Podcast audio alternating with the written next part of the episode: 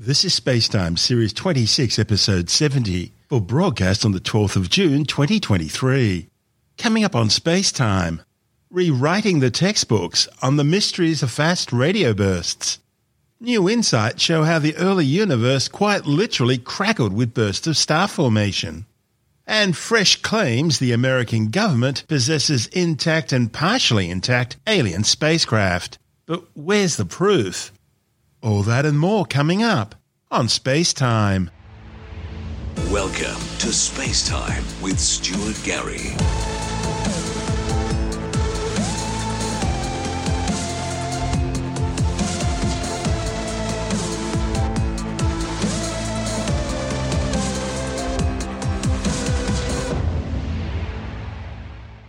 Astronomers are raising new questions about mysterious deep space blasts of energy called fast radio bursts following the detection of an event which breaks the known rules about their origins. Fast radio bursts are ephemeral explosions, releasing as much energy in a nanosecond as the sun will produce in decades. They were first discovered in 2007 by the Parkes Radio Telescope in the central west of New South Wales. Astronomers like to study fast radio bursts and their host galaxies in great detail, not just to solve an intergalactic mystery about what they are, but also because they can tell us more about the structure and evolution of galaxies. And after years of research, scientists have begun to think they're getting a fairly good handle on these events. Originally, they were thought to be singular events, possibly caused by the catastrophic destruction of a star in a supernova. But later examples of repeating fast radio bursts sent scientists back to the drawing boards with new hypotheses involving exotic objects like black holes, neutron stars, and their highly magnetized counterparts, magnetars. The idea being that all fast radio bursts were repeaters, just with some repeating more often than others.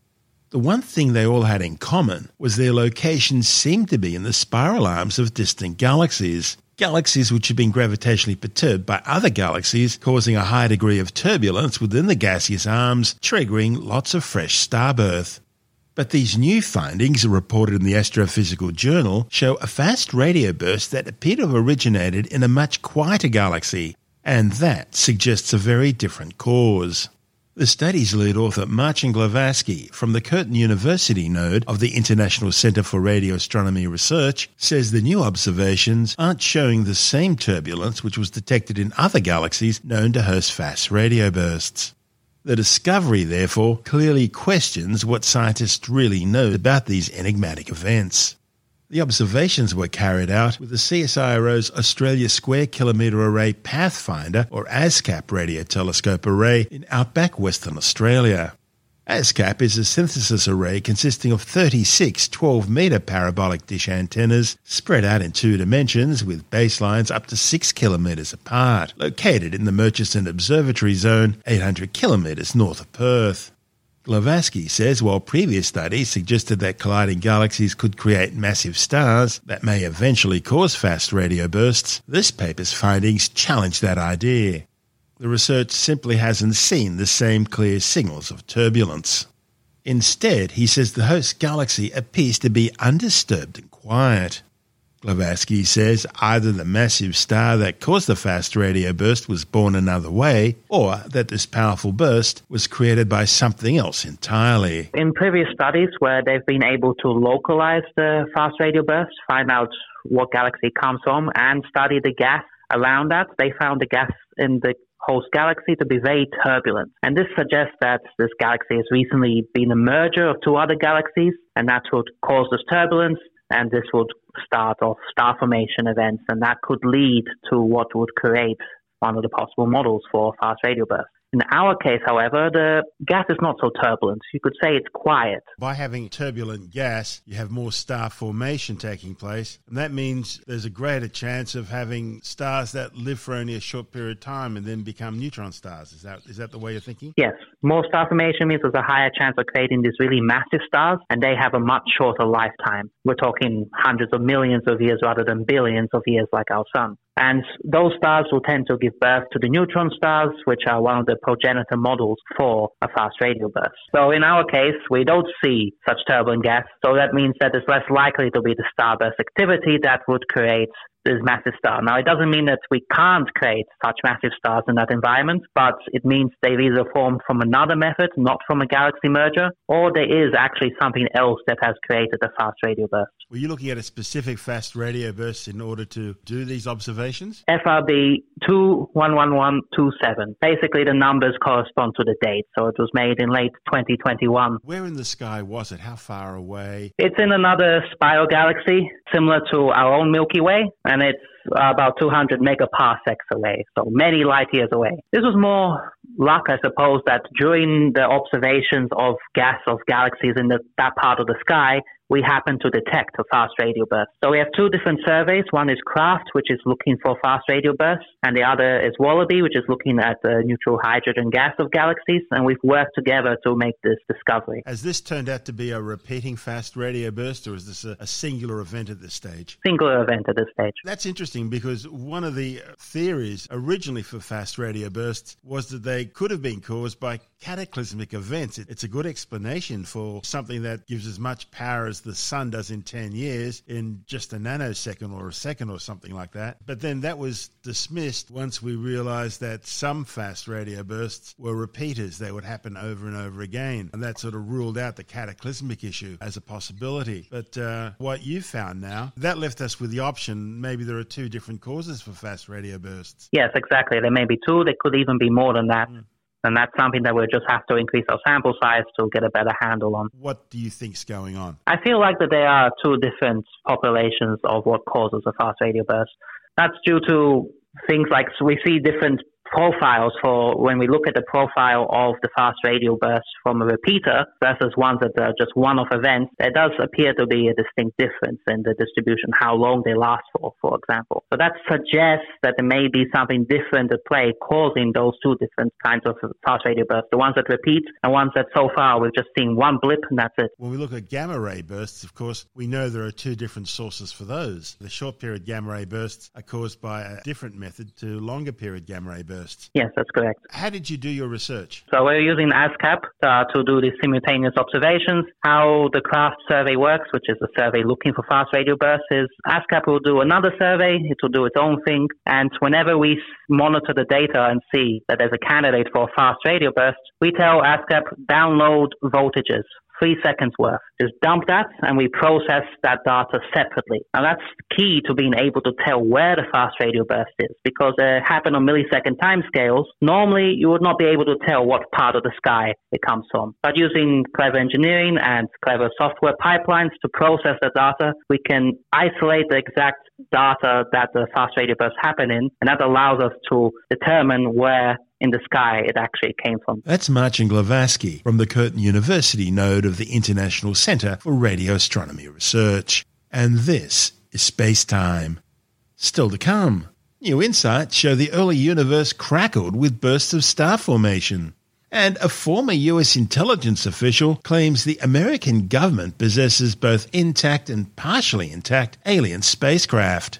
But where's the proof? All that and more still to come on Space Time.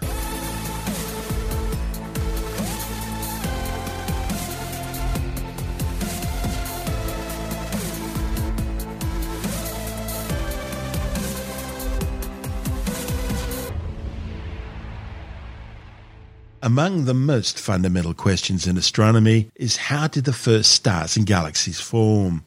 And NASA's James Webb Space Telescope is now providing new insights into this question. One of the largest programs in Webb's first year of science is the JWST Advanced Deep Extragalactic Survey, or JADES, which is devoting some 32 days of telescope time to uncover and characterize faint, distant galaxies. Now, while this data is still coming in, we can say JADES has already discovered hundreds of galaxies that existed at a time when the universe was less than 600 million years old, raising questions about how galaxies could be so well formed so early in the history of the cosmos. Astronomers have also identified galaxies sparkling with a multitude of young hot stars. JADES will answer a lot of questions, like how did the earliest galaxies assemble themselves? How fast do they start forming stars? And why do some galaxies stop making stars? Ryan Endsley from the University of Texas at Austin is leading an investigation into galaxies that existed between 500 and 850 million years after the Big Bang. This was a critical time in the evolution of the universe, known as the Epoch of Reionization. See, for hundreds of millions of years after the Big Bang, the universe was filled with gaseous fog, making it opaque. However, by a billion years after the Big Bang, that fog had cleared, and the universe had become transparent, the way we see it today. The process which caused that is known as reionization. Scientists have debated whether active supermassive black holes or galaxies full of hot young stars were the primary cause of reionization. As part of the JADES program, Endersley and colleagues have been studying these galaxies with Webb's near-infrared spectrograph instrument to look for signatures of star formation. And they've found them in abundance.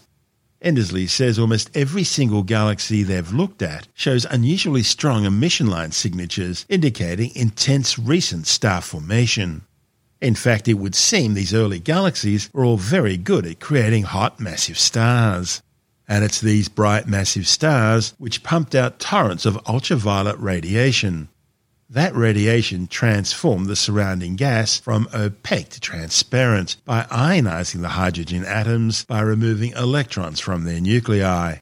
And since these early galaxies had such large populations of hot massive stars, they may have been the main driver for ionization. The later reuniting of the electrons and their nuclei produces distinctively strong emission lines. Endersley and colleagues also found evidence that these young galaxies underwent periods of rapid star formation interspersed with quiet periods where fewer stars were formed.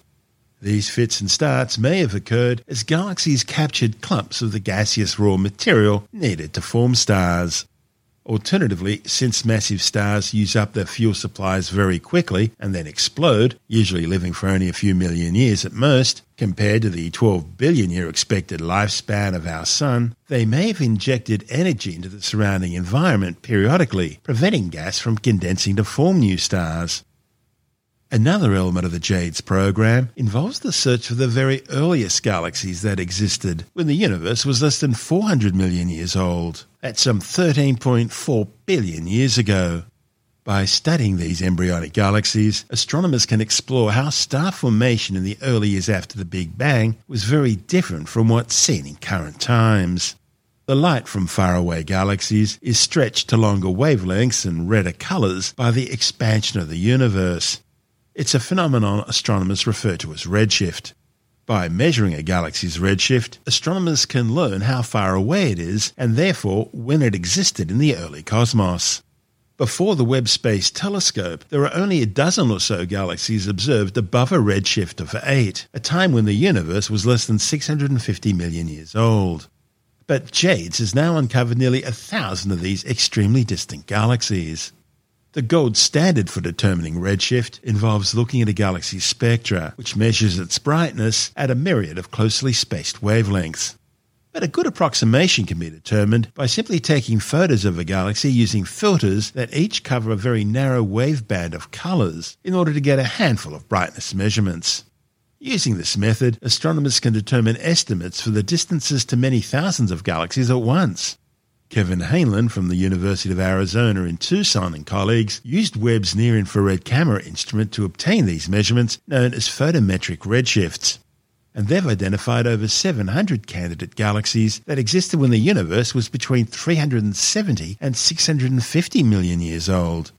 The sheer number of these galaxies was far beyond the predictions from observations made before Webb's launch. The observatory's exquisite resolution and sensitivity are allowing astronomers to get a better view of these distant galaxies than ever before. Hainline says that previously the earliest galaxies just looked like little smudges. And yet those smudges represent millions, even billions of stars at the beginning of the universe. Now, thanks to Webb, astronomers can see that some of these are actually extended objects with visible structure. And they can even see groupings of stars being born only a few hundred million years after the beginning of time. And that is pretty incredible. This is SpaceTime. Still to come, A former U.S. intelligence official claims the American government possesses intact alien spacecraft. But where's the proof? And later in the science report, Australia's Bureau of Meteorology has issued a formal El Niño alert. All that and more still to come on Space Time.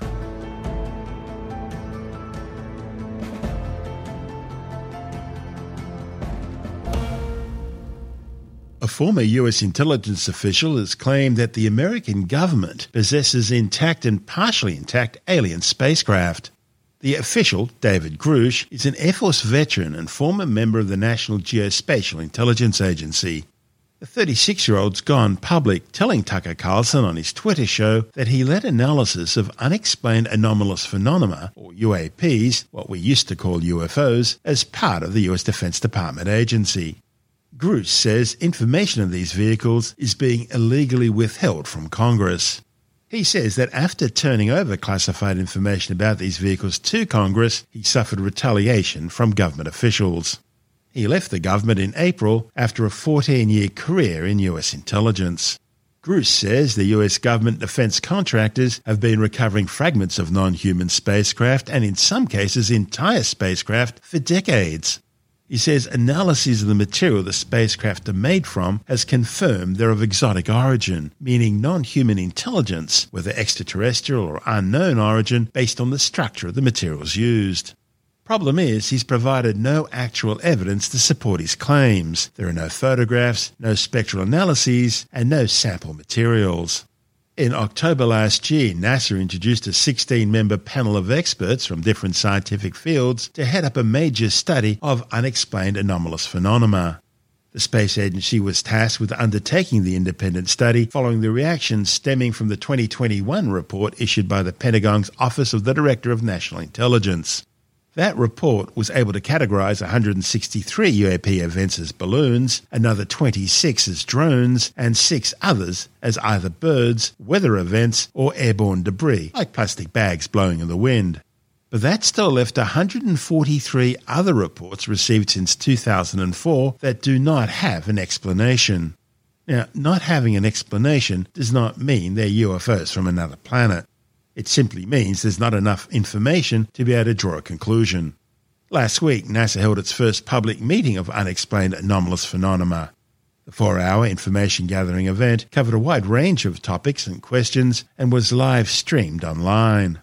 NASA defines UAPs as observations of events in the sky that can't be identified as aircraft or other known natural phenomena from a scientific perspective.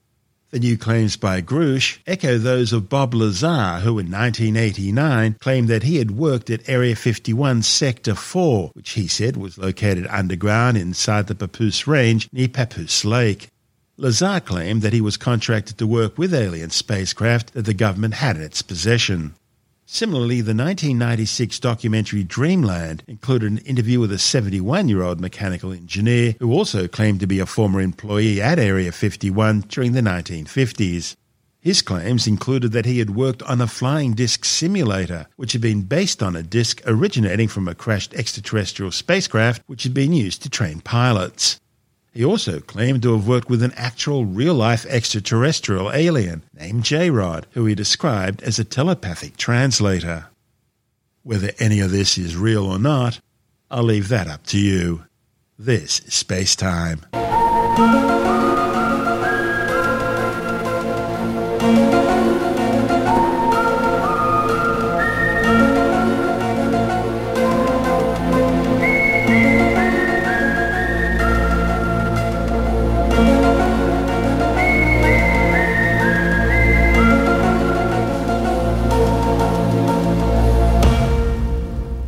Time now to take a brief look at some of the other stories making news in science this week with the Science Report. Australia's Bureau of Meteorology has moved from an El Niño watch to an El Niño alert, meaning that while the El Niño Southern Oscillation or ENSO is currently still neutral, there's now a 70% chance of El Niño forming within the next few months. El Niños occur when the eastern tropical Pacific Ocean waters warm and the Pacific waters near Australia are cooler than average. And these conditions have now developed, but the pattern needs to persist for several more weeks before an El Niño can be declared. The Bureau says oceanic ENSO indicators have warmed to El Niño thresholds. Models are forecasting that further warming is likely, with ocean temperatures expected to persist above El Niño thresholds in the central and eastern Pacific until at least November. El Niños occur on average every 3 to 5 years, resulting in drier and warmer than usual weather patterns across the southern two-thirds of eastern Australia. The reduced rainfall in the east and the warmer temperatures in the south also mean an increased risk for bushfires. The cycle of El Niño and La Niña work as a sort of pendulum. La Niña occurs when water temperatures in the eastern tropical Pacific are cooler than average, and the trade winds, the planet's prevailing east-west winds, strengthen, creating warmer than usual water temperatures along the Australian Pacific coast, bringing heavy rainfall and increased flooding. The term El Niño was first coined by Peruvian fishermen who noticed their anchovy catches would decline when waters in the eastern Pacific were warmer than usual. This would normally happen around Christmas, traditionally celebrated as the time of the birth of Christ, and so the term little boy or El Niño was coined. And so the opposite, La Niña, translates in Spanish to little girl. If the forecasts are correct, it'll be the first time in 8 years that an El Niño event has been experienced in Australia. The last one brought severe drought, incredible bushfires, and general hardship for rural areas. Researchers have discovered that viruses such as SARS-CoV-2 can cause brain cells to fuse, initiating malfunctions that can lead to chronic neurological symptoms. SARS-CoV-2, the virus which causes COVID-19, has been detected in the brains of people with long COVID months after their initial infection. The findings, reported in the journal Science Advances, are based on research undertaken at the Queensland Brain Institute, exploring how viruses like COVID-19 alter the function of the central nervous system. Almost 7 million people have now been killed by the COVID-19 coronavirus since it was first detected near China's Wuhan Institute of Virology around September 2019. The World Health Organization estimates the true death toll is likely to be around 18 million, with some 768 million confirmed cases globally, almost 10% of the world's population. A new study has found that well over 60 billion invertebrate animals were killed in Australia's 2019-2020 Black Summer bushfires. The findings, reported in the journal Australocology, were made in a study conducted by La Trobe University, revealing the alarming loss of invertebrates in the Australian temperate rainforests following the catastrophic fires. The fires also killed well over 3 billion terrestrial vertebrate animals, including many highly endangered species, some of whom were driven to extinction. The Black Summer bushfires burnt out over 186,000 square kilometres of forests. It also destroyed some 6,000 buildings, including 2,779 homes, and killed at least 34 people. Smoke from the fires crossed the Pacific Ocean, affecting New Zealand, Chile, and Argentina. A strange anomaly which has had people baffled for years is the apparent ability of some people to make streetlights turn off as they get near them, and then turn on again once they've passed by. It's known as streetlight interference phenomenon.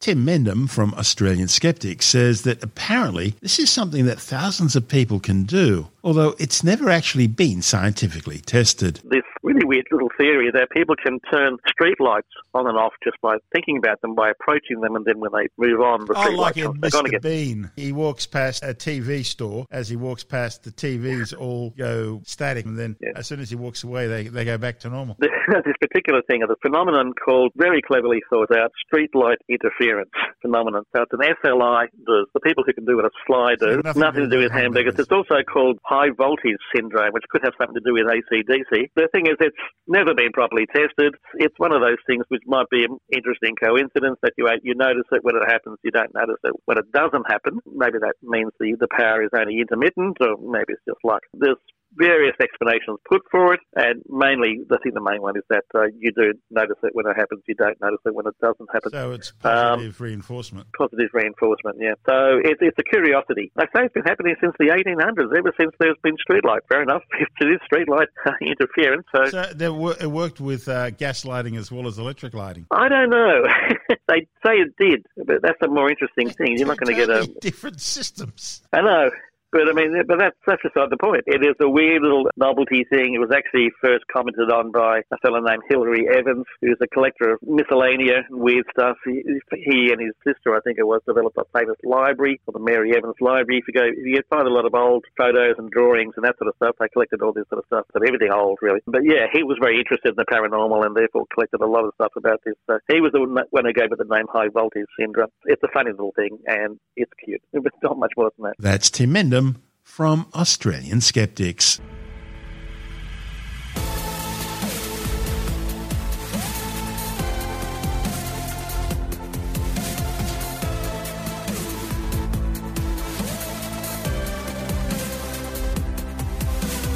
And that's the show for now. Spacetime is available every Monday, Wednesday and Friday through Apple Podcasts, iTunes, Stitcher, Google Podcast, Pocket Casts, Spotify, Acast, Amazon Music, Bytes.com, SoundCloud, YouTube, your favourite podcast download provider, and from spacetimewithstuartgary.com. Spacetime's also broadcast through the National Science Foundation on Science Zone Radio and on both iHeartRadio and TuneIn Radio. And you can help to support our show by visiting the Spacetime store for a range of promotional merchandising goodies, or by becoming a Spacetime patron, which gives you access to triple-episode commercial-free versions of the show, as well as lots of bonus audio content which doesn't go to air, access to our exclusive Facebook group, and other rewards. Just go to spacetimewithstuartgary.com for full details. And if you want more Spacetime, please check out our blog, where you'll find all the stuff we couldn't fit in the show, as well as heaps of images, news stories, loads of videos, and things on the web I find interesting or amusing. Just go to spacetimewithstuartgary.tumblr.com. That's all one word, and that's Tumblr without the E. You can also follow us through @StuartGary on Twitter, @SpacetimeWithStuartGary on Instagram, through our Spacetime YouTube channel. And on Facebook, just go to facebook.com/Spacetime with Stuart Gary. And Spacetime is brought to you in collaboration with Australian Sky and Telescope magazine, your window on the universe. You've been listening to Spacetime with Stuart Gary. This has been another quality podcast production from Bytes.com.